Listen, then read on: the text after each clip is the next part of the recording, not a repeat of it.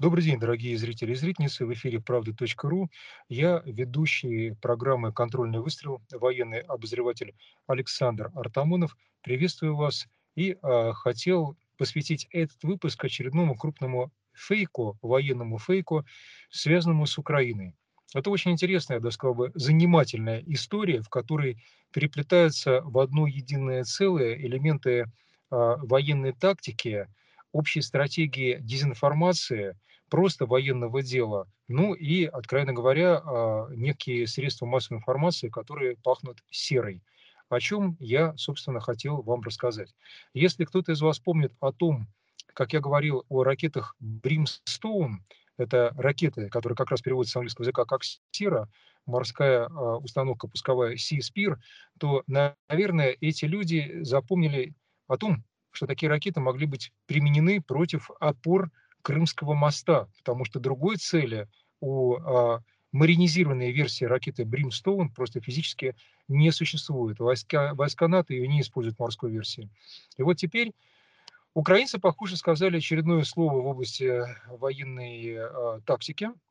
Это попытка заманить корабль, тогда целый корабль, а, универсальный корабль Василий Быков, заманить его а, в район, в котором его можно было бы накрыть залпом РСЗО, расшифровывая ракетные системы залпового огня, а, скорее всего, Град. Почему а, и как, а, и откуда, главное, все это стало известно. Почему, как и откуда, наверное, имеет своим происхождением именно украинские средства массовой информации, которые неожиданно сообщили о том, что краса и гордость Черноморского флота России, новый корабль Василий Быков, был потоплен э, славными э, украинскими вооруженными силами.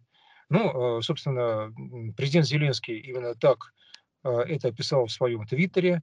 Министерство обороны Украины тоже, по-моему, внесло Василия Быкова в список потерь российской стороны, поставив аж три корабля, которые были потеряны России за время спецоперации. Ни одно название на сайте Министерства обороны Украины не приводится.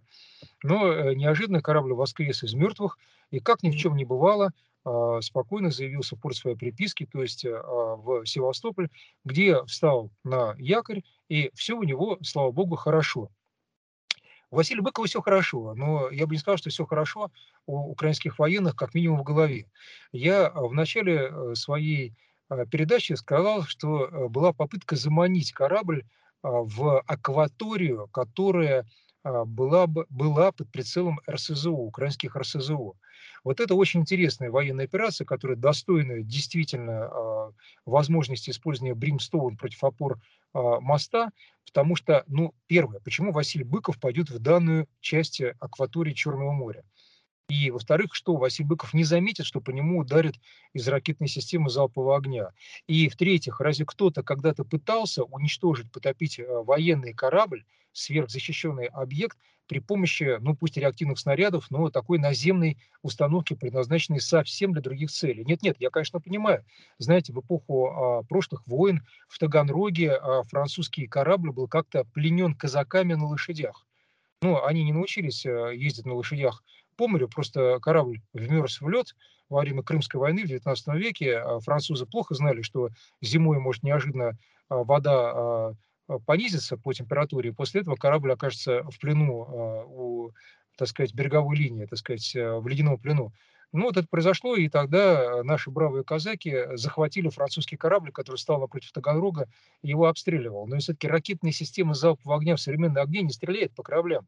Это же, как говорится, азбука прописная истина. И тем не менее была надежда. На чем она строилась? Оказывается, была разработана, как говорят нам некоторые наши источники в славных рядах украинской армии, целая тактика, что перед Василием Быковым в качестве такого, ну, скажем, э, заманчивого объекта а, покажется некий украинский катер, скорее всего, класса «Гюрза». Этот катер а, должен заманить Василия Быкова в ту часть моря, которая была под прицелом, заранее пристреленный квадрат, у РСЗО. А там-то, дескать, мы по нему и ударим. Ну, э, я, насколько понимаю, наш корабль не собирался стрелять из пушек по кораблям, и тем более гоняться за каким-то мелким катером, уж тем более уничтожать его, поэтому все это не удалось. Но дело в том, что украинцы об этом не знали, и реально записали в э, такие невосполнимые потери гибель, гибель нашего славного корабля.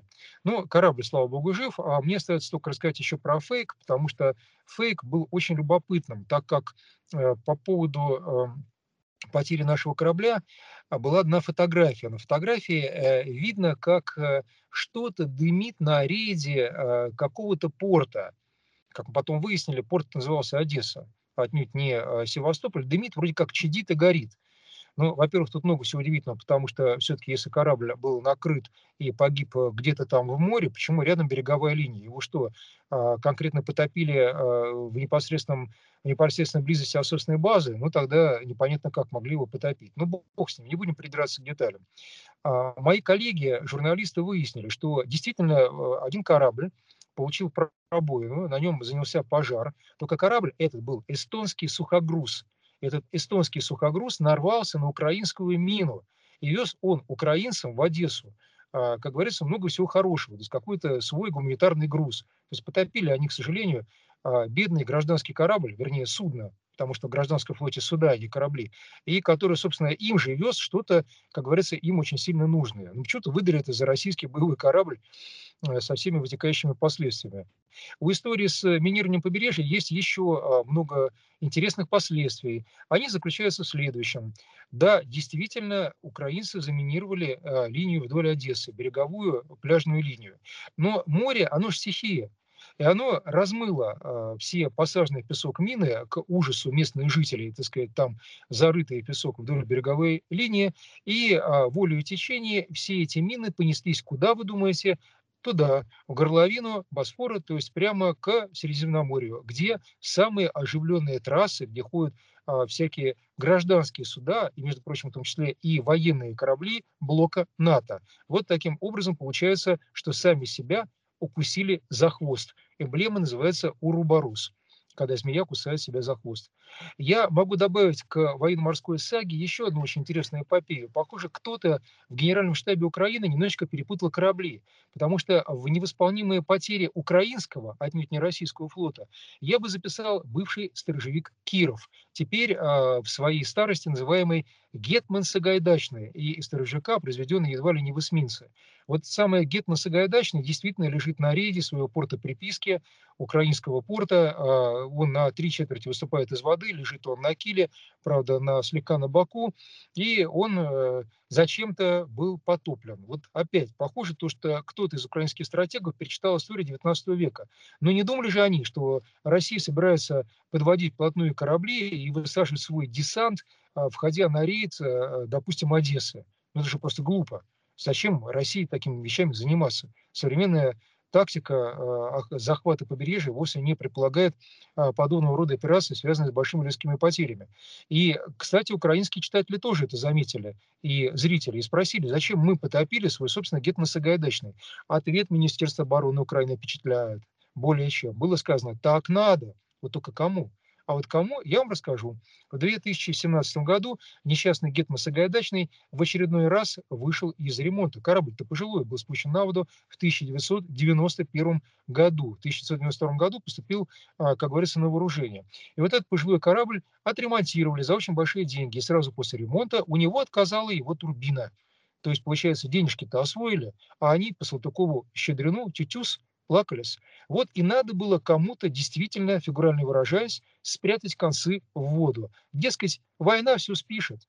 Ну что ж, мне э, жалко Гетмана Сагайдачного, вполне мог украсить какой-нибудь музей военно-морского флота Украины э, будущего после того, как она избавится от нацистов и действительно станет страной мира и процветания. А мне остается только попрощаться с вами. В эфире был военный обозреватель Александр Артамонов, передача «Контрольный выстрел» медиахолдинга правда.ру. Смотрите и слушайте нас. До новых встреч, мои дорогие. Будьте здоровы.